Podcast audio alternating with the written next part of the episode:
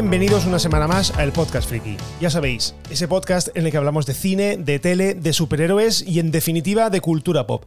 Como siempre, yo soy Hugo Blanes y empezamos. Bueno, el episodio de hoy es un episodio especial, es el primer episodio especial de esta cuarta temporada. Y como siempre, eh, con estos episodios especiales, siempre me traigo a alguien que sabe mucho más que yo en las cosas que quiero analizar. Y hoy la cosa va de anillos, la cosa va de magos, la cosa va de pseudo-hobbits, la, cosa va de orcos y la cosa va de tierras medias. Y nadie mejor para hablar de ello que mi amigo al otro lado del Atlántico, Eduardo Marín. Eduardo, ¿cómo estás? Hola Hugo, pensé que me habías invitado para hablar de Black Adam, pero veo que estamos hablando del Señor de los Anillos, así que me, reinicio, me reinicio, no mentira. Un placer estar acá, no sé si voy a estar a la altura de esa presentación, pero eh, con muchas ganas de hablar de pelosos, hablar de magos y hablar de todas estas cosas lindas que recibieron muchos comentarios en internet para bien o para mal, pero yo quiero empezar, yo quiero empezar este podcast, si me permites, con esta frase. Te guste o no te guste la serie, a quien nos está escuchando, tengas o no tengas tus críticas con ella, tengas o no tengas tus muchos gustos con ellas, tenemos que estar de acuerdo en algo. Estamos en el año 2022, con los efectos del año 2022, tenemos una producción del Señor de los Anillos y con todo el dinero enorme, la montaña de dinero de Jeff Bezos detrás, que parece que haber dado un cheque en blanco y dijo no importa lo que cueste, háganlo. Ha sido un lindo producto. Yo, yo creo que lo han hecho bien. Lo han hecho bien. Eh, yo estoy un poco cansado de esta ola de hype previo a todo. O sea, yo recuerdo este verano ya se estaba calentando el ambiente con que no iba a ser buena, con que teníamos el hype demasiado disparado. Bueno, mm, yo recuerdo en el año 2000, ¿qué fue? 2000, sí, 2000, 1999, cuando anunciaron El Señor de los Anillos, la trilogía de Peter Jackson, yo tenía el hype por las nubes totalmente y no concebía Claro. en mi cabeza el ir al cine y que no me gustara lo que vi después. Y con esto me ha pasado lo mismo, o sea, es algo del Señor de los Anillos, lo compro. Es una adaptación del Silmarillion o de parte del Silmarillion o de las historias un poco descolgadas del de los anexos, los, sí, las de los, páginas de los anexos, de las hojas escritas de Tolkien, que luego res- eh, rescató su hijo, el pesetero, este Christopher Tolkien, Christopher. lo que sea. Pero cualquier cosa del lore del Señor de los Anillos, a mí ya me tienen directamente, me tienen. Y si encima me tienen con la cantidad de dinero que se han gastado con esta serie, que además es que se ve cada euro que hay en esa serie, Sí. se ve totalmente, empezando con dos episodios que, eh, curiosamente, están dirigidos por un por mi némesis o uno de mis némesis en cuanto a dirección, porque Juan Antonio Bayona me parece uno de los directores más sobrevalorados de la historia. Oh. Sí, sí, sí, así lo digo. Y además me da mucha rabia, y aprovecho este podcast, la oportunidad que me da este podcast, para decir que la prensa española es demasiado palmera con, con Bayona, porque, bueno, pues porque Jurassic World me engañó con Jurassic World eh, Fallen, Ki- ¿vale? sí, Fallen Kingdom era la segunda parte. Sí, sí. Y, ¿qué quieres que te diga? A mí me ha quitado esa idea de la cabeza porque los dos primeros episodios están muy bien dirigidos, muy bien elaborados, muy bien realizados. Y sigue tú, porque yo solo puedo decir cosas buenas, de momento. Sí, hay un par de, hay un par de escenas raras con, con, con Bayona a la cabeza, esas de cámaras lentas extrañas, que me sacaban un poco del momento, pero eran lindos momentos, Sí. la verdad. Yo creo que Bayona se ganó su, su mérito con El Orfanato, que es una gran película, pero después ha habido, ha tenido sus altibajos. Y Jurassic World. Fallen Kingdom, efectivamente, es que toda esa trilogía no está muy bien, pero al menos tiene que ser divertida, ¿no? Al menos hay que esperar que sea divertida y Jurassic World Fallen Kingdom, no sé, me gusta más la primera. Ayer vi la primera. Dom- eh, la Dominion hicieron- ni la he visto. La pillé en Movistar, en, en Movistar Estrenos, la pillé eh, de casualidad. ¿Sí? Y Es divertida. Es que me sigue gustando. Es, es- es- yo creo que no se toma en serio a sí misma como si la 2. Fallen Kingdom. Como se- debe ser. Claro. Aquí Como se- debe ser. y, y yo creo que en esta serie se redime un poco él y dice. También es verdad que no sé hasta qué punto él tiene la libertad creativa para Mm. eh, imprimir su, su sello, esta, esa, esa tenebrosidad que tiene siempre las obras de Bayona. Porque en la de Sí. Monstruo viene a verme, en la de. Por ejemplo, ¿cuál es la otra? La de El Orfanato. ¿Sabes? La de Fallen Kingdom, todas estas tienen un tono muy oscuro, un tono tenebroso. Aquí no lo veo Sí. tanto. Es más luz. Esta serie yo la catalogaría como luz. No sé por qué, porque la estoy comparando con la otra, que ya hablaremos un poco de la otra, de la de los dragones, pero esta la, catalogo como luz. Claro, claro, tienes razón. Yo creo que, yo creo que Bayona, por eso mismo es que le llamó la atención a Guillermo del Toro, que lo apadrinó durante el orfanato. Em, pero si hay algo que tiene los anillos de poder, que me gustó mucho, para empezar a hablar de la serie, yo creo que a medida, como siempre, que grabamos juntos, a medida que vamos pasando los minutos, nos vamos adentrando más y más en spoilers. Sí. Pero al principio, como un vistazo más general, hay algo que me gustó mucho, es, como decías, lo bien hecha que está. Y en materia de dirección, creo que son tres Dos. o cuatro directores Ah, nada más. sí, sí, Creo que sí, son tres directores nada más que participan. Y se siente, ¿no? Se siente como si fueran mini arcos dentro de la temporada.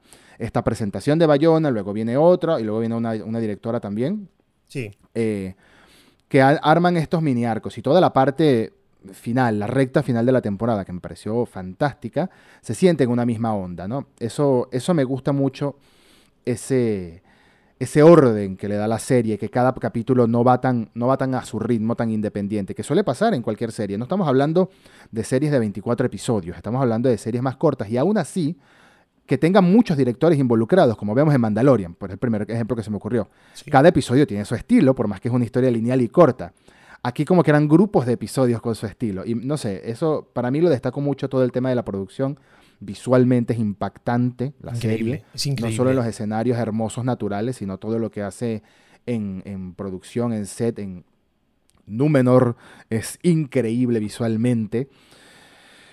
Es verdad que está desarrollada muy libremente sobre estos anexos, sobre estas paginitas sueltas, sobre que Tolkien iba al baño y salía con dos párrafos de ahí escritos. Es verdad. Pero al mismo tiempo tengo un amigo que es muy, muy, muy ultra fanático del Señor de los Anillos, del lore, que se sabe todo, que si Gorgoldur y Salzarzar dijeron algo en el año 23 de la época de Durin VIII. No, no, se sabe todo eso. Y él dice, cuando la disfruté más es cuando pensé en ella en un- como un fanfic, como una historia hecha por fanáticos que no es una adaptación canónica. Y sí, ¿por qué tiene que ser una adaptación canónica? Claro, porque tiene Yo que ser que- página por página. Exacto. Si queremos página por página de un cómic, léanse el cómic. Si queremos página por página de un libro, nos leemos el libro. Eh, no está mal que hayan libertades para darle más sentido o para darle una Sí. segunda vida a la, a la obra, porque por más que sea, esto es una, una adaptación diferente. Y, ya de ahí, si te parece que está bien o está mal, es otro tema. Pero como adaptación, yo creo que su libertad le suma mucho a la historia. Que si condensó miles o cientos de años, docenas de siglos en, en, no sé, lo que va a ser la serie, 200, 300 años, pongamos que duren las cinco temporadas, que se transcurran. Sí, eh, sirve para la narrativa y sirve para algo muy importante. Nos permite desarrollar personajes y no estar saltando de una época a otra, porque si no vamos a conocer puros elfos. Efectivamente. Es que yo creo que aquí la condensación del tiempo es algo como necesario y no eso de seguir al pie de la letra de porque yo he escuchado por ahí y he estado leyendo de es que no no puede ser Gandalf porque los Istar no llegan a la Tierra Media hasta hace bueno, ¿y qué pasa? La gente necesita nexos. Y en este caso la presencia la presencia de un mago que de momento no sabemos si es Gandalf, yo creo que está cantado que sí que es él. Porque además dice una le dice una frase que luego dice él. eh, yo creo que es un, establecer un nexo de unión entre los, los espectadores de- o los fans de la película, de las películas originales y de esto. Porque aunque Sí. no tengan que ver eh, nada de- en cuestiones de producción, no es una precuela de la, de, la se- de la película, sino que son dos productos independientes, yo creo que la, peli- la serie ha buscado crear un nexo, el único nexo que podía crear con los, con los espectadores de la, de la trilogía, porque realmente personajes, eh, aparte de Galadriel y Elrond, Mm. pues Sauron y, y en este caso un, un- un señor que parece ser Gandalf. Pero a mí, no me Un ciego parece, rudo. a mí no me parece mal, porque al final es una adaptación. Es lo que yo muchas veces eh, comparo lo de una adaptación eh, fiel o una adaptación más libre, por ejemplo, cuando yo hablo de la primera temporada de, Juego de Tronos. La Sí. primera temporada de Juego de Tronos es casi hoja por hoja, es un calco Sí. del libro. Pero a mí no es la que más me gusta. No es la temporada que más me gusta, es la más lenta, en mi opinión. Prefiero las siguientes, que van un poco más al grano, porque ya se dan cuenta que tienen que eliminar cosas o tienen que saltarse cosas para darle un poco más de dinamismo. Y aquí precisamente, yo creo que si fuesen adaptación real, sería muchísimo más lenta de lo que es, que ya per se es una serie que no ha sido rápida. Esta primera temporada no ha sido una serie rápida. Pero pues por ejemplo pensemos en la primera hora y media del Señor de los Anillos. O sea, Frodo está una hora para salir de la comarca directamente, está una hora de reloj. Entonces, yo creo que hablando un poco ahora de estas críticas y hilando en el principio con la gente cargando con ella diciendo que era muy lenta, que empezó muy lenta la serie, yo siempre decía lo mismo, que El Señor de los Anillos es muy rápida o qué. O sea, directamente. Es verdad, es verdad. Em, sobre todo porque me parece clave eso que dices, que esta serie intenta conectar con las películas, aunque no son los mismos derechos, no son los mismos propietarios, pero intenta, se nota que quiere hacer conexión con las películas, con lo visual, lo, lo, audiovisual con lo audiovisual, por así decirlo. Sí, además ese, guiño, ese guiño, perdona, de que el, tema principal de la serie esté compuesto por Howard Shore, que es el, el, compositor de la, de la, trilogía original y del, y del Hobbit, pero el resto de música ya no. Eso es como esos pequeños guiños para que a la gente le suene lo que está viendo. Claro, además que el Silmarillion no es un libro fácil de adaptar. Para empezar, no es un libro lineal, no, Es, no es el Hobbit, no es el Señor de los Anillos. Transcurren muchas cosas en ese libro como para adaptarlo en, una serie, qué sé yo, tendrían que ser una serie de 15 temporadas de 24 capítulos. Tendría que ser el Days of Our Life de la Tierra Media, por así decirlo. Y no nos equivoquemos, el, Silmarillion es un rollo. Es un rollo. Es un rollo. complicado de leerlo. Es, si, ya El Señor de los Anillos es que hemos creado una mitificación sobre la trilogía original y sobre las novelas originales. Las novelas son duras de leer también por momentos, porque para describirte un árbol está media, está cuatro páginas entre, con una cancioncita y diciendo 50.000 cosas que pasan en esa escena. Por lo mm. tanto, mm, Tolkien es duro de leer. Es duro, lo que pasa es que lo que leemos nos gusta, pero es duro y el Silmarillion es muy, muy duro de leer.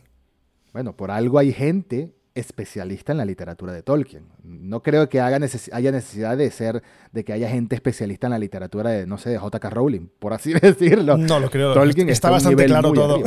está bastante claro, pero fue la primera persona que se me ocurrió. o no sé, Anne Rice, qué sé yo. Está, está muy es una literatura densa, complicada, y eso la hace fascinante.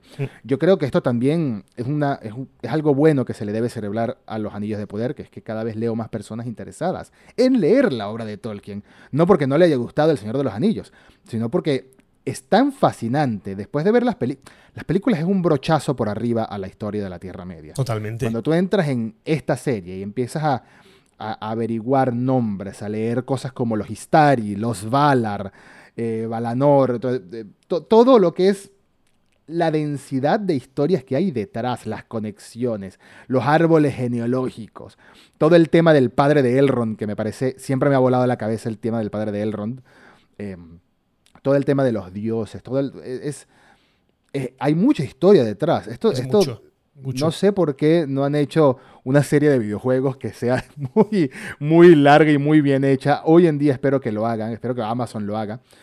Em, hay mucho material que explorar y es un universo muy rico realmente. Si piensan que el universo de Juego de Tronos es rico, esto es 30 veces más. Aquel, simplemente tiene tres libros más, aparte de la saga original, ¿no? Tiene tres libros, el Fuego y Sangre, y luego tiene los cuentos de Donkey Egg y, y poco más. Tiene, pues sí, dos o tres más, más cortos. Pero en este caso, lo que pasa es que yo no he llegado a saber bien bien qué es lo que tiene Amazon de derechos. Mm. Porque al principio se creía que tenía los derechos del Señor de los Anillos, cosa que no es así. No tiene los derechos mm. de la trilogía de, libros. No tiene tampoco los del Silmarillion. Por eso se ve obligado al principio a hacer esa especie de resumen rapidito de Morgoth y todo lo que pasa eh, antes de que aparezca su lugarteniente, de que aparezca Sauron. Entonces, ¿realmente qué es lo que tiene? ¿Apéndices? ¿Hojas sueltas, como tú dices? Tiene de anexos, tiene de... Es muy raro. Y pagó 200 millones por algo. Yo tampoco lo tengo muy claro.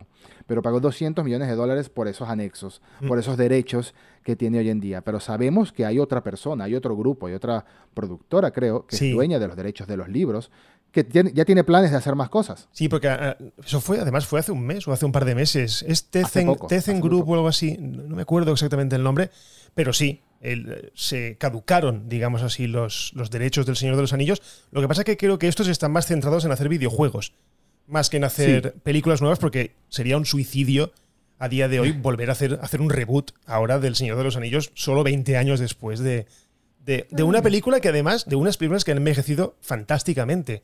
No puedo decir lo mismo del Hobbit, ojo, Sí. Han envejecido mucho peor las del Hobbit que las del Señor de los Anillos, pero yo no haría esa temeridad ni harto de vino. Vamos. No, no, si, si quieren, háganme una serie spin-off de Merry y Pippin después de los Las aventuras de Merry y Pippin Sí, fumando sí, y comiendo haciendo- jamón. Exactamente, todo el día. Una sitcom así y yo feliz, no importa. Sí, sí, sí. Em, la serie, los personajes. ¿Qué me, qué me gustó? ¿Qué personajes te gustaron más? Te quiero preguntar. Después ver. respondo yo. A mí, Galadriel, voy a empezar por cada uno de ellos. A mí, Galadriel empezó cayéndome un poco gorda, un poco sobre. No sobreactuada, demasiado. Demasiado. Forzada. Sí, Wonder Woman. Era demasiado Wonder Sí. Woman cuando yo a Galadriel la tenía como una persona más espiritual, mucho más reflexiva y menos de actuar. Aquí tengo una chica que es todo lo contrario, es muy impulsiva. Se deja llevar por la muerte de su hermano. No sabemos si- de su marido también. De momento no sabe dónde está. Pero. no, Eso da igual. Pero eh, lo que yo sentía al principio con ese personaje se ha ido diluyendo para bien en- a medida que pasaban los, los, los episodios. Mi personaje preferido, el enano, Durin. Sin duda. 100%. 100%. O sea, eh, me lo han dado la, la cantidad justa que yo necesitaba a ese tipo de personaje. Ni mucho ni poco. Me ha gustado todo su entorno, toda la familia, la mujer. Soy mega fan de su mujer, total y absolutamente. Y me gusta que vayamos a una segunda temporada en la que va a tener más presencia, imagino, los enanos, porque tocarán forjar los anillos para los enanos. Y luego el que menos me ha gustado, el que más me ha podido decepcionar un poco, yo creo que es el, el Elrond. Yo creo que Ah, Elrond por- me ha quedado un Estás poco repitiendo lo que voy a decir a continuación, pero bueno, dale. me ha quedado un poco descafeinado porque por contrario, igual que tenía a Galadriel como la gran reflexiva, tengo a Elrond que es un poco más de acción porque además en las películas se nos presenta al principio de todo como el comandante de los ejércitos en la Guerra del Anillo. Entonces aquí lo veo demasiado titubeante, demasiado dubitativo, que ahora voy para aquí, ahora no, no, no veo bien su propósito de momento en la serie, más allá de descubrir el Mithril y, y llevarlo a, a, a, a Celebrimbor. Pero no, no, no acabo de ver al personaje como me gustaría o como me imag- ¿Y sabes qué pasa? Que es que además tengo el problema, y eso es mi cabeza que funciona así, que veía a Ned Stark de joven. Y eso me ha... ¿Sabes qué pasa? Que una de las cosas malas que mucha gente ha dicho de la serie, que es que no tiene caras conocidas, no tiene a alguien eh, emblemático o alguien, una cara que sea como, pues como Sean Ben en, en Juego de Tronos, que era como la persona más conocida de todas. Aquí no hay nadie, aquí no hay nadie súper conocido. Entonces me aferraba al único... Ya, pero me aferraba a ese único que conocía y era Ned Stark, que ya ves tú, que salió dos episodios en todo Sí. Juego de Tronos, pero da igual, lo veo.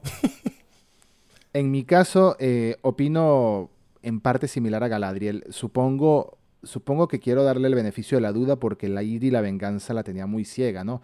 Eso mismo que le dice el hermano. em, acércate a la oscuridad para poder volver a la luz. Creo que se lo tomó muy a pecho y se acercó demasiado a la oscuridad.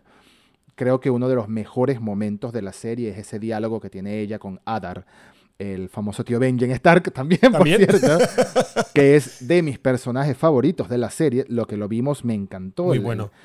El, el nivel de conflicto que hay en un personaje que nos presentan como el villano y que cuando lo escuchas hablar dices, ok, está tomando tierras a la fuerza, pero al final su propósito es noble, es darle un hogar a sus hijos, Mm. donde puedan vivir libres de la luz del sol que les hace daño. Los considera seres vivientes, que tienen corazón, que tienen espíritu, que tienen voluntad propia, tienen nombres, dice. Me pareció muy buena toda esa secuencia. Claro, cosa que de, nunca, eh, cosa que nunca hemos pensado. Nunca habíamos Cosa pensado nunca en los pensado. orcos como, como seres vivos, igual que un hobbit o igual que un enano. Lo que, pasa es que son, lo que pasa es que son muy feos, pero ya está. Exactamente. Es que realmente creímos más como personaje con sentimientos a los árboles que a los orcos. Sí, sí. Y es, es- por eso me gustó mucho la, la, la moral de esa parte de, de Adar. Y bueno, pero lo que me hace un poquito de ruido es pensar en Galadriel y pensar en Elrond y pensar en todos ellos como personajes que tienen de edad miles de años. O sea, tienes que tener algo de sabiduría, de reflexión. Pero bueno, vamos a decir que al final es la oscuridad. Al final, eh, el bien y el mal están claros, ¿no? Sauron es el malo, los elfos y los humanos y los... Bueno, los humanos más o menos. Los elfos y los pelosos y los hobbits son los buenos. Pero a Adar le dieron cierta aura gris entre comillas, y a la misma Galadriel le dieron algo gris en su manera de ser. Es que Galadriel lo tiene ya también, lo saca un poquito. De hecho, yo creo que esa conversación con su hermano de acercarse a la oscuridad para salir, ya lo hace en la película del Señor de los Anillos cuando Frodo le enseña el anillo y le dice, te lo daría. Y ella misma se acerca a la oscuridad del anillo y luego se, se, aparta como para superar ese, ese, miedo. O sea que en ese sentido yo creo que está bien hilado el tema de Galadriel. Pero, no sé, en ella sigue habiendo algo que, que, me chirría. No, sé, porque o porque la tengo más como una dama, más que como una guerrera, una dama mm. élfica. Yo creo, yo creo que la Galadriel a partir del tercer episodio me gusta mucho más que la Galadriel de los primeros dos episodios. Eh, creo que era demasiado de frente en los primeros episodios. Era violencia, violencia, guerra, guerra, guerra, cuando uno piensa en ella como alguien muy sabio, como debería ser, como digo, cualquier elfo que tenga miles de años de edad. Elrond, en cambio, lo siento un poco vacío. Sin embargo, si hay algo que me gusta mucho de Elrond, es toda la relación que mostraron de él con Durin. No, la, química es acojonante. la química y la relación, los diálogos, el background, todo, el, el, el enano reclamándole pero cabrón, para ti 20 años serán un parpadeo, para mí es un tercio de mi vida o una décima parte de mi vida. O sea, te perdiste demasiado de mi vida y eres mi amigo. Y el tipo pensando, no, yo te quería venir a saludar, pero bueno, en 50 años vuelvo, ¿no? no, no pasa nada, son 50 añitos nada más. No, para mí no es así. Todo el tema de los enanos creo que fue de lo mejor que planteó esta primera temporada. Eh, el padre de Durin con su hijo, la relación, esa responsabilidad que le da al hijo, pero al mismo tiempo lo limita. La coña, de, la, coña de la mesa. Me encanta. O yo me pude, ah, me pude reír tanto con la coña de la mesa que es que no me la esperaba para y obviamente Gilgalad se lo creyó. Bueno, esta gente le reza a las rocas, supongo que es cierto, que es una roca sagrada. Esta a, a, todos los elfos con la mesa cuesta. es buenísima, toda esa escena es buenísima. Los actores, como bien dices, no son conocidos, pero cada uno sumó mucho al personaje que lo, que lo representa. Eh, Disa, la relación de matrimonio, hay algo, esta frase no es mía, esto que voy a decir, esta frase eh, lo recalcó el podcast fuera de series, gran podcast, estuve muy atento a los episodios con Alex Barredo de, de Mixio. Eh, y no me acuerdo si fue Alex o fue alguno de los otros que mencionó el cambio radical que tiene Disa, la esposa de Durin, en un episodio que viene de ser la mujer benevolente, perdona a Elrond, sean amigos otra vez, pero cuando se molesta con el padre de Durin, se pone armas a tomar, ¿no? Que esto va a ser tu reino, que se joda ese viejo, que, que no pasa nada, que ten carácter. O sea, esa dualidad del personaje me gustó mucho, me gustó. Todo lo de los Sí, porque además era, es como el, contrapunto al, a, su marido. O sea, está muy guay porque, porque no, siempre él es el fuerte y ella la, la, la, que le acompaña, sino que cuando él flaquea, ella saca las garras. Entonces está muy bien porque están muy bien equilibrados los dos. totalmente, totalmente de acuerdo. Y, y si vamos a hablar de los pelosos ahora, mira, pasa algo que también me pasó con El Señor de los Anillos y también me pasó con El Hobbit. Es difícil que pase esto. Cuando te presentan una historia que te presenta un, mundo de acción épico, batallas, cosas, que se desvía a una trama adorable, sutil, suele, Tranquila. a mi edad, ser molesta. Con los pelosos no me pasa en lo absoluto.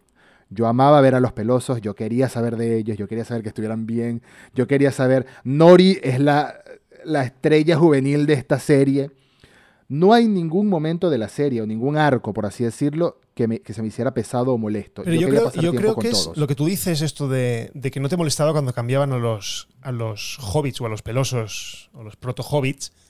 Yo creo que es por su carácter nómada. Yo creo que si algo, mm. algo hacía que los hobbits se sintieran lentos, era porque no se movían nunca de donde estaban. Les gustaba, por su manera de ser, les gustaba que nada cambiase y que estuviese siempre todo en su sitio. Estos no, estos tienen una manera de ser nómada. Se mueven de aquí para allá y yo creo que eso también es lo que le aporta un poco de dinamismo a, la, a, su historia, al estar siempre de viaje. ¿Qué te parece? a mí me encantaba esto. ¿Qué te parece cuando momentos como cuando el extraño, el llamado extraño, se aparece por primera vez en el grupo, entre el grupo de, de, pelosos general, y la cámara voltea y por dos segundos no ves a nadie hasta que se levantan todos cómo se esconden, me encantaba el detalle, cómo se escondían a plena vista. No solo era por las matitas y las plantas que tenían en la ropa y, los colores. Todo, todo. Sino eso, eso que te daba la serie entender que de, la nada desaparecían y se escondían. Era buenísimo. Mucho. Qué buenos personajes.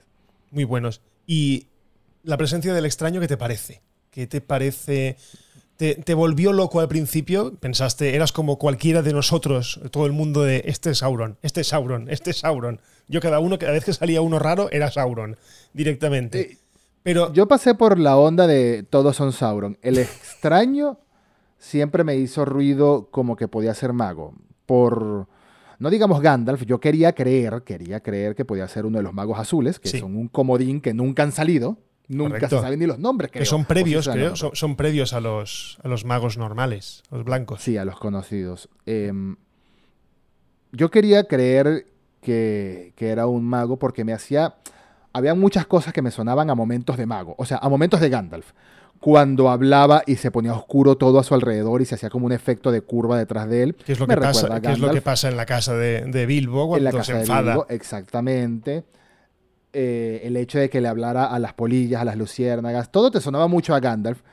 Y bueno, está vestido de gris, o sea, Correcto. pero yo decía, no puede ser, no puede ser tan de frente. Lo fue, al final Lo lo fue, fue. lo fue. Sin embargo, yo tenía la duda de quién era Sauron. Es más, yo pensé, en esta temporada seguro no vemos a Sauron. Yo nunca creí que Adar fuera Sauron. No, yo tampoco. El giro al final me sorprendió para bien. Y cuando comienzan ese episodio final y este Eminem y sus dos compañeras, que no sé quiénes eran al final, eh, eh, le dicen Lord Sauron al extraño, me sorprendí, pero dije, no puede ser. Sin embargo, sin embargo, 10 minutos después, cuando Halbrand se levanta y está en la forja, no más está en la forja, yo dije, este es Sauron. Nos están engañando, nos están viendo la cara. Este es Sauron, porque ya hay conocimiento previo del lore. Alguien le dice cositas, le da información disfrazado a Celebrimbor para que forje los primeros anillos, o los anillos en general. Así que esa escena me lo dio a entender todo. Fue muy bueno el giro al final. Yo no, yo no es que sea el mí más listo ni nada, pero de verdad yo lo supe desde el momento que lo vi. No sé por qué. Porque me chirriaba aquellas voces que decían que ese era un interés romántico de, de Galadriel. Porque me chirriaba que estuviese ahí solo. No lo sé. Porque imaginaba, sabiendo ya la historia de Sauron, sabiendo que en los libros realmente no es un humano el que, el que seduce a los, a los elfos para enseñarles o para que le enseñen a él a, a- a forjar los anillos, sino que esta vez sería un humano. Y no me equivoqué. No me equivoqué porque además todo eso del rey del sur me sonaba un poco raro, porque Muy raro. muy, muy raro. Y decía, es que no, no puede ser, porque no hay un rey en el sur, ¿no? Y mira que he leído O- poco, porque tampoco he leído mucha cosa, pero. O es un rey del sur. El sur es Mordor. Al final Claro, es que el bueno, rey del está, sur. está claro que el, el- el- el sur es Mordor, pero evidentemente el último capítulo es, es acojonante en ese sentido. Cuando se va descubriendo todo y lo que tú dices, en el momento en el que él entra en la forja, es como: Hola, hola Sauron, ya sé que eres tú. Ya sé que eres el cabrón que estás metiéndole en la cabeza a Celebrimbor que en vez de hacer una corona, ¿por qué no hace un anillo? ¿Y por qué no mezclas los.? A ver cómo se hace eso de mezclar los dos. Los dos Considéralo un regalo. Le dice. Correcto. Considéralo un regalo. No, Me encanta. ya- ahí fue muy descarado. Si conocías un poquito del trasfondo, si no lo sabías, me imagino que la sorpresa hubiese sido mucho mayor. Claro. Y estaba buena. De verdad que. Pero digo, mi, mi personaje favorito de la serie en este momento son Galadriel y Adar. Y sobre todo ese momento en el, en el que ellos conversaban.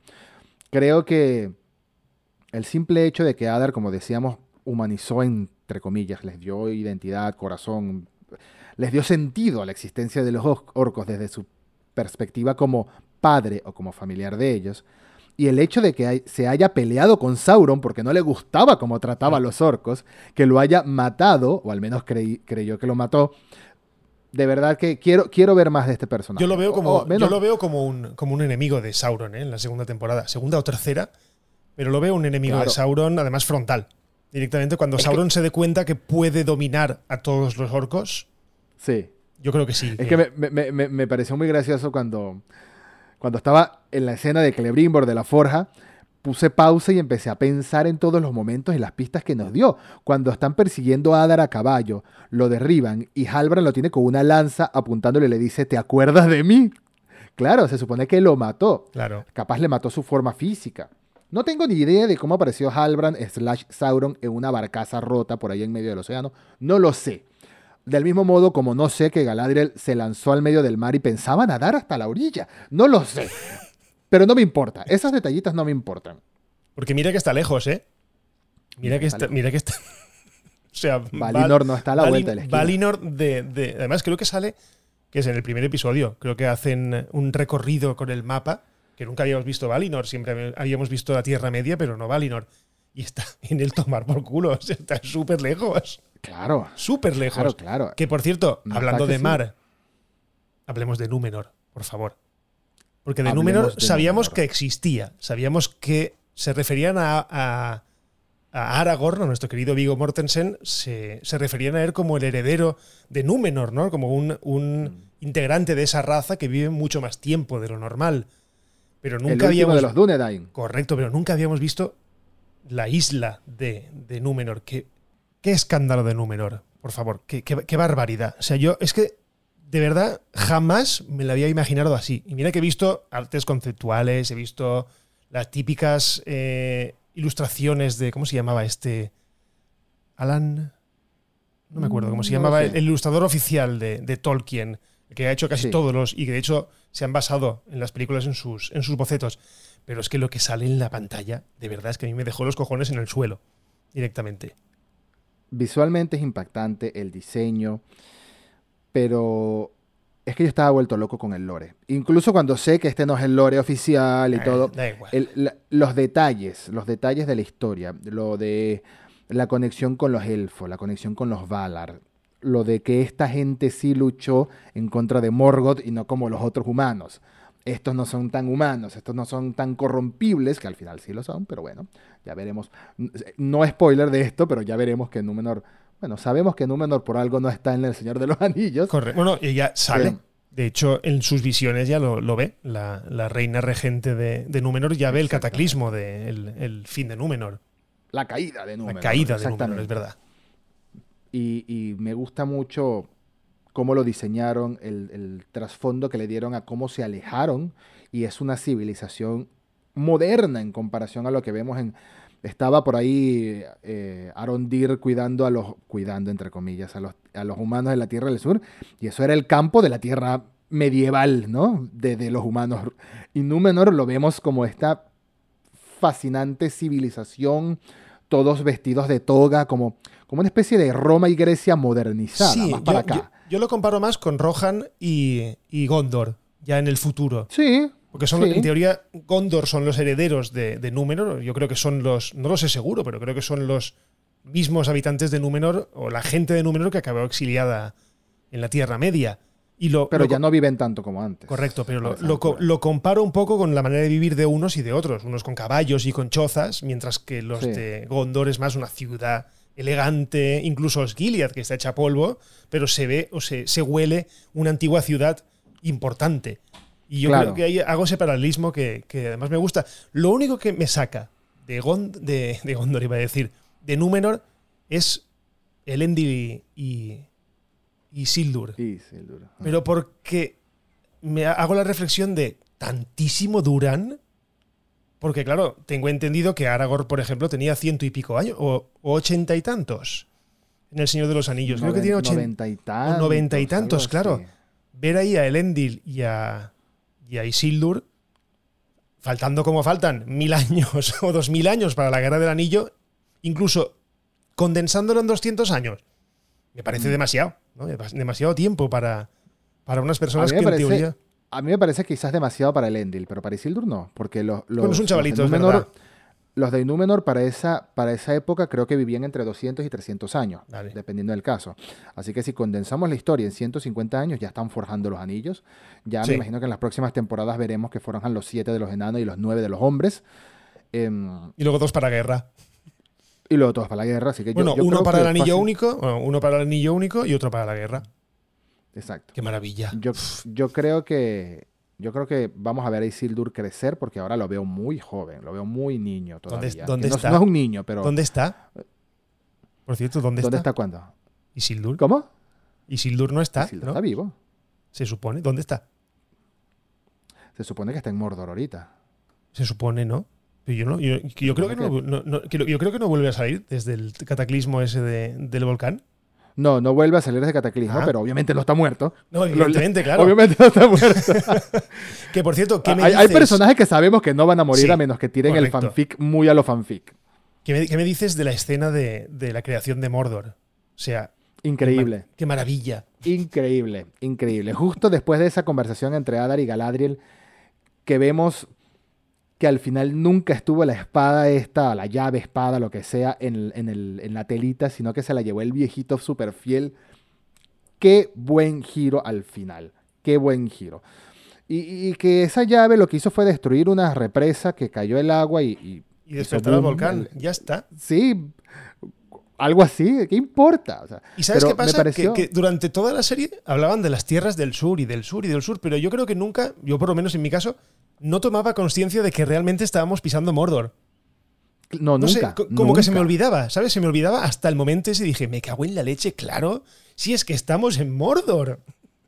Claro, claro. Sí, cuando lo dijeron, cuando Galadriel estaba en la sala esta, en la biblioteca esta de Númenor, del otro lado de la isla, que Mm. estaban los pergaminos, ella se dio cuenta que, que al final no es que era un sello lo que dejaba la- la- la- el tridente ese raro que encontraba por ahí marcado, sino que era una señal de vengan aquí. Esta es Sí. la casa, aquí.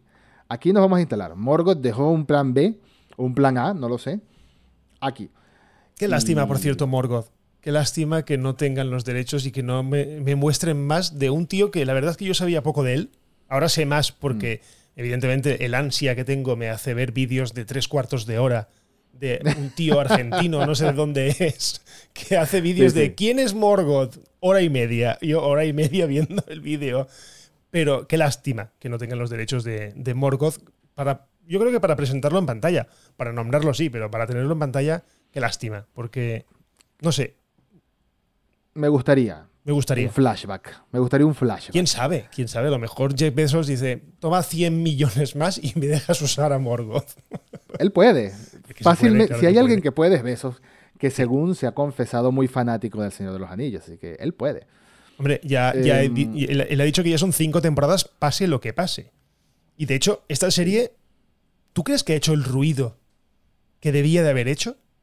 ¿O estamos ya tan saturados de serie, tenemos tanta cosa, tanto estreno simultáneo de tanta cosa, que ha pasado un poco desapercibida y solamente hemos hecho caso nuestra gente, la gente de nuestra generación, la gente friki, vamos a llamarlo así? Es una buena pregunta.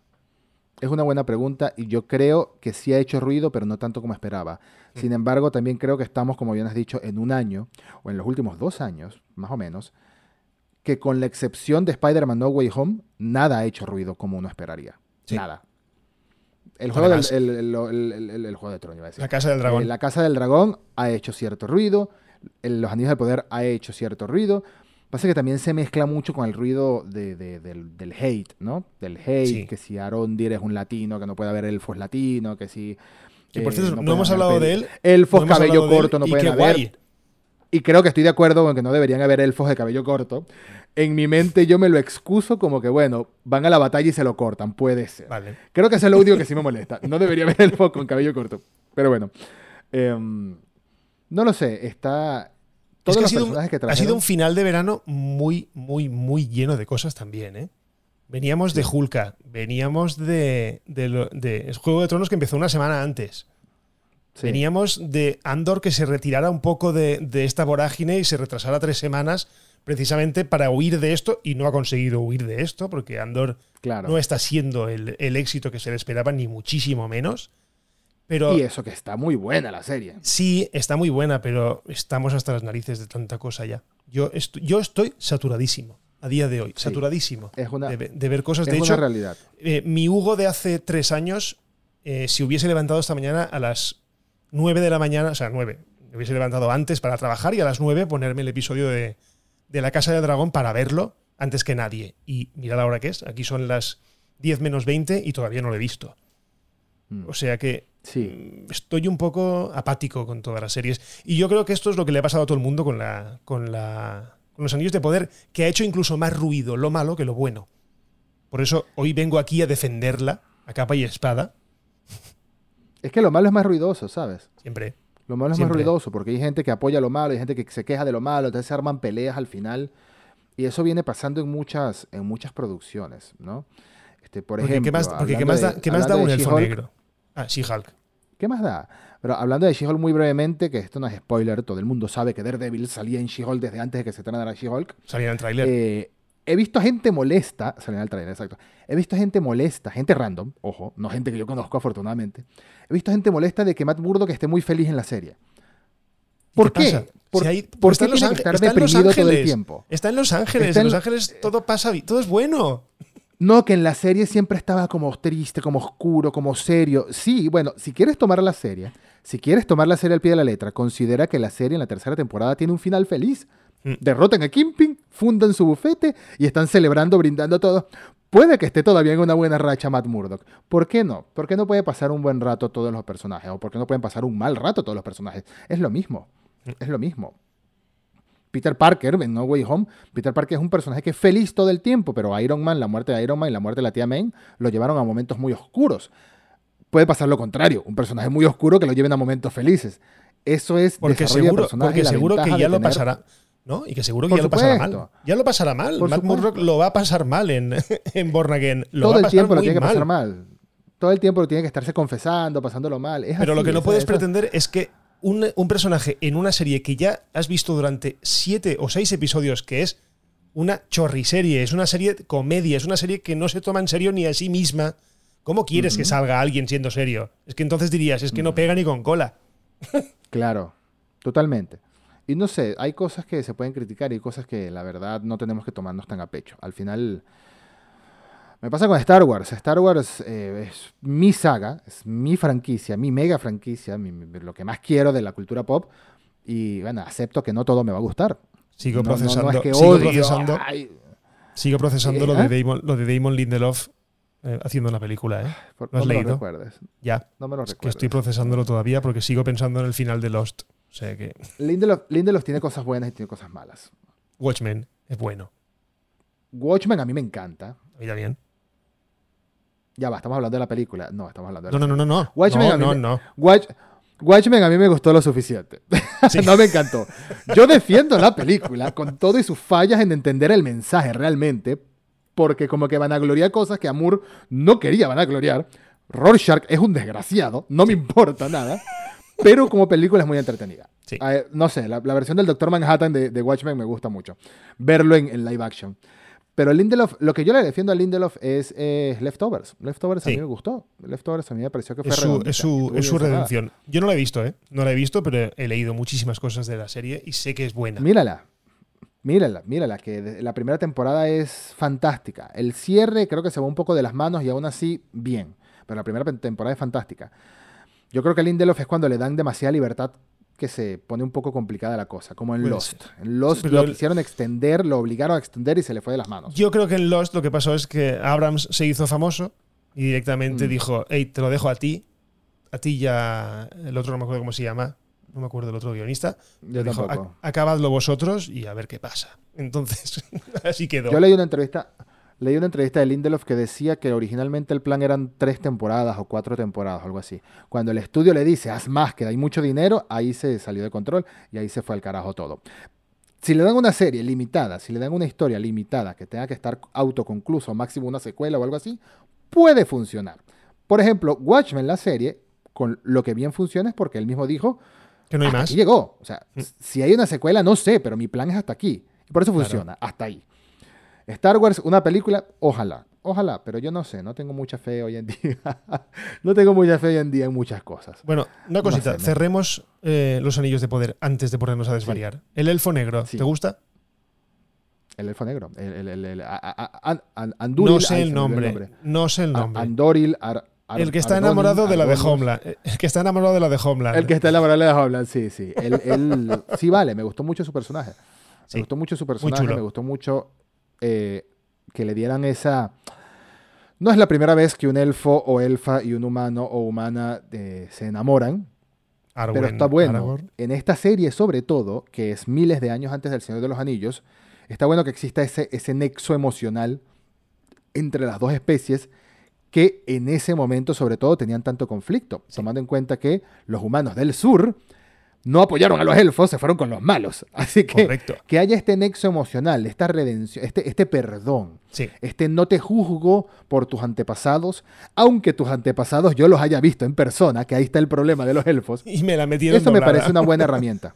Además Sí, que sí. no había, y además que no había un elfo, no hay, no, no estaba el personaje del elfo eh, guerrero en la serie, es el único. Es el único Claro, guerrero que vemos bueno, así en plan. Bueno, y Galadriel, evidentemente, pero es más la protagonista.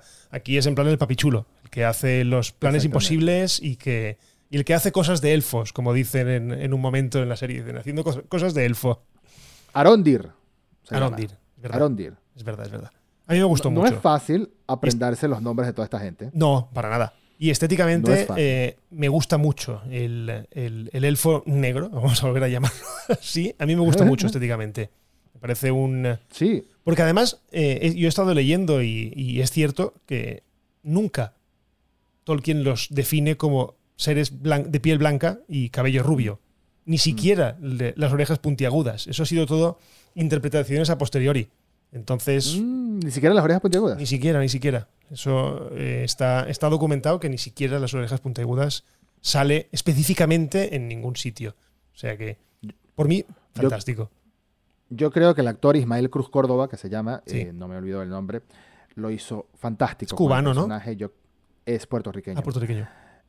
Su personaje estuvo muy bien desarrollado, la actuación estuvo muy buena. Esa complejidad de "Uf, tengo que desobedecer a mis jefes porque es que me gusta esta chica. ¿Qué voy a hacer si me gusta esta chica? ¿Qué se le va a hacer? Tengo 30 años mirándola por ahí y llegó un momento que, bueno, dije, qué sé yo. Es que si me espero Em, más se muere. Si me espero más se muere, hay que aprovechar que, que ahora sí está a una edad que puede vivir un parpadeo mío, que son 20 años al menos, Mm. em, antes de que le mate alguna enfermedad medieval, porque tampoco la gente vive mucho. Ah, no, pero tiene medicina élfica, por supuesto, que rescata gente que no pasa nada. Rescata gente que se está muriendo y va a caballo hasta el otro lado del mundo, como es el, el caso de, de Halbrand, que eso sí, me, eso sí me hizo un poco de ruido. Sí. Halbrand medio muerto a caballo, cabalgando seis días, que dice Galadriel, seis días, y no se cayó en ningún momento, no Bueno, lo sabemos. Pero Puede correr como Galadriel en ese episodio. Es el en que parece, en que me suena, en que parece que sea un videoclip de Enya. El momento Exactamente. Galadriel trotando. Tengo, te- ¿Qué esperas tú de la segunda temporada? Yo tengo muchas expectativas. Vamos a ver, Me, yo- me sorprende que llegara tan rápido Halbrand slash Sauron a, a Mordor. Creo que eso va un poquito acelerado. Pero sí veo. Yo lo que, gran- lo que espero de la segunda temporada, que ya nos adelantaron que iba a pasar en esta primera, ya, ya hubo un guiño a eso, es la caída de Khazad Dûm. Sí. Ya claro, el Balrog ya va a hemos salir. visto al Balrog. Que además me encanta Sí. que sea exactamente el mismo diseño que en. El Señor de los Anillos. Me encanta. Fantástico. Pero yo qué espero, yo espero una segunda temporada centrada en los enanos. Más. Mm. Yo creo que siguiendo la progresión del mismo poema que, que reza los, los anillos de poder, van los tres para los elfos, primera temporada, los siete para los señores enanos, los nueve para los hombres y el anillo regente para la... Y es que se me pone la piel de gallina y todo. Pero yo creo que Tienes sí. razón, puede que la segunda Yo creo que la eso. segunda es para, para embaucar a los, a los anillos que en teoría los forjan ellos. Porque Claro. eso, eso queda claro. Que los anillos No lo los sé. forja. Yo nunca lo he tenido claro si es que Leorin el que también forja los anillos para los enanos, lo cual me extrañaría mucho, teniendo en cuenta lo mal que se llevan los enanos con los elfos. En este te- momento. Y los enanos y los elfos con los hombres tampoco. Ellos saben No que sé. se corrompe con facilidad el corazón de un hombre. Entonces, yo creo que está centrada, estará centrada en la segunda temporada en eso, en el levantamiento de Mordor, en, en el crear Casa Doom y crear todas las fortalezas, En imagino. un, en un conflicto entre Sauron y Adar. También. Lo que pasa es que yo creo que eso va a ir, yo creo que eso va a ir un poco más adelante. Espero que sea un poco más hacia adelante para que él acabe ganando el poder que necesita para la guerra del anillo. Yo creo Mm. que someterá a muchos orcos, de aquí lucubrando, ¿eh? Eh, someterá a muchos orcos para construir todo lo que él quiere construir en, en Mordor y será entonces cuando, cuando Adar diga, eh, perdona, o sea, tío, que son personas, que esta gente son personas y los estás matando directamente a trabajar. Exactamente. Yo creo que por ahí va a ir, va a ir. Lo que pasa es que no sé ya si se van a empezar a cruzar más, porque eh, teóricamente Sauron todavía puede mutar en otras Claro. formas. Claro. Porque Y tiene que, porque tiene seguir, claro, tiene que seguir engañando a la gente, porque todos ellos fueron engañados. Como Y puede el que de esa misma manera sea la que ayuda a los enanos a la creación de los otros anillos. Claro, es que tiene que ser que Pues- todos ellos fueron engañados, lo que da, ense- da- da- da a entender que él mismo fue el que estuvo siempre presente en la forja de todos los anillos. Que es que, de verdad, ese momento final, con los anillos forjados, viendo el de Galadriel, que era plateado como el suyo de verdad, Mm. o sea, yo pensaba que no veríamos los anillos de los elfos en la primera temporada. Yo pensaba que no. Pero también estaba claro que en el momento, también es de verdad que en el momento que se, se revelara Sauron, se debían de forjar ya esos, porque son los que se Claro. forjan por culpa suya. Claro. Tenía que ver algún anillo. Es los anillos de poder. Ahora sí, ahora sí son los anillos Sí. de poder la serie. Y ahora Antes era ver- las aventuras de Galadriel. era falta ver qué poder tienen esos anillos. ¿Qué poder tienen esos Porque anillos? tú los has leído y sabes más o menos qué, qué poder tienen. de Uno, pues, de repeler al mal, otro de. Pero necesito verlos en acción. Necesito ver qué, qué hacen esos anillos y por qué Sauron necesita uno más gordo y más chulo, porque es el más chulo de todos, no nos equivoquemos. el anillo único es el más chulo de todos. ¿Y por qué lo Grandes- necesita? Para dominarlos a Grandes todos. expectativas. Sí. Grandes expectativas. Dos Que años. no sé si veremos en un año o dos. Dos. No, porque dos ahora- años, dos años. No va a dar chance Temo, también es verdad que temo, el otro día lo decía yo en el podcast, te- eh, hablaba de, de que se ha trasladado toda la producción a- de Nueva Zelanda a Inglaterra, ya no se va a rodar Mm. allí. Temo una bajada de, no sé por qué, ¿eh? temo una bajada de, de calidad en los escenarios, o es que simplemente con... No, eso fue, PGIs. eso fue un tema de producción. Eso fue un tema debe de ser muy producción. Eh, incómodo eh, irse a grabar a Nueva Zelanda. y lo iban a hacer. Entiendo que lo iban a seguir haciendo como siempre. El gobierno de Nueva Zelanda se quejó de que ya no lo hicieran porque eso es dinerillo para Claro. ellas, obviamente. Ellos ponen la alfombra roja. Pero el tema es eh, que cuando, cuando la pandemia arrancó y ellos estaban grabando, en Nueva Zelanda fue, tú sabes, uno de los países más estrictos en Uy. cuanto a cuarentena y por eso no se enfermó mucha gente. Pero eso fue un problema para la producción y dijeron, mira, no nos vuelve a pasar, así que grabamos en... Sí, además creo que han hecho, han construido unos, unos mega estudios en, en el Reino Unido, o sea que también tiene su Sí, sí, lógica. sí, todo- ya, está, ya están preparados para grabar otra vez en Reino Unido a partir de ahora. Pues Es que rueden dos a la vez, que haga como The Crown, que rueden dos a la vez y que estrenen rapidito, por favor. Por favor. Me, me duele, me duele un poco, me pone un poco nostálgico saber que no va a ser Nueva Zelanda porque han sido tantas cosas del Señor de los Anillos Nueva Zelanda. Sí, Pero mientras llegue más rápido, mejor para mí, honestamente. sí, cierto. Bueno, pues yo creo que con esto podemos cerrar este episodio. Ya hemos hablado, como siempre, sin ningún tipo de orden ni sin ningún, ni- sin ningún tipo de filtro ni de control de, de algo, en este caso Como de los anillos de poder de Amazon Prime Video. Y como siempre, o sea, Eduardo, muchísimas gracias por pasarte por aquí. Muchísimas gracias para eh, compartir este ratito conmigo y, y aportar un poquito tu visión sobre, sobre estas cosas que al final nos hacen felices, que nos hacen esperar cada año que, a ver qué nos estrenan y a ver qué, con qué nos deleitan. No, un placer como siempre, Hugo. Un placer a todos los que nos escucharon. Muchas gracias por escuchar. Opinen, comenten, conversen con nosotros. Veamos lo bueno, lo malo y... ¿Cómo es que dicen los elfos? Namarie. Namarie. Se despiden con Namarie. Correcto. bueno, pues a vosotros lo de siempre. Muchísimas gracias por estar ahí, muchísimas gracias por escucharme. Eh, como siempre, dejad valoraciones, buscad este podcast, suscribíos, suscribíos también al podcast, al podcast perdón, reboot de, de Eduardo Marín, que está ahora mismo en un poco en, de vacaciones. Está un poquito. Sí. está un poco parado, pero vale muchísimo la pena. Y lo de siempre, nos escuchamos ya en el próximo episodio ya normal del podcast Friki. Un abrazo y hasta luego. Adiós.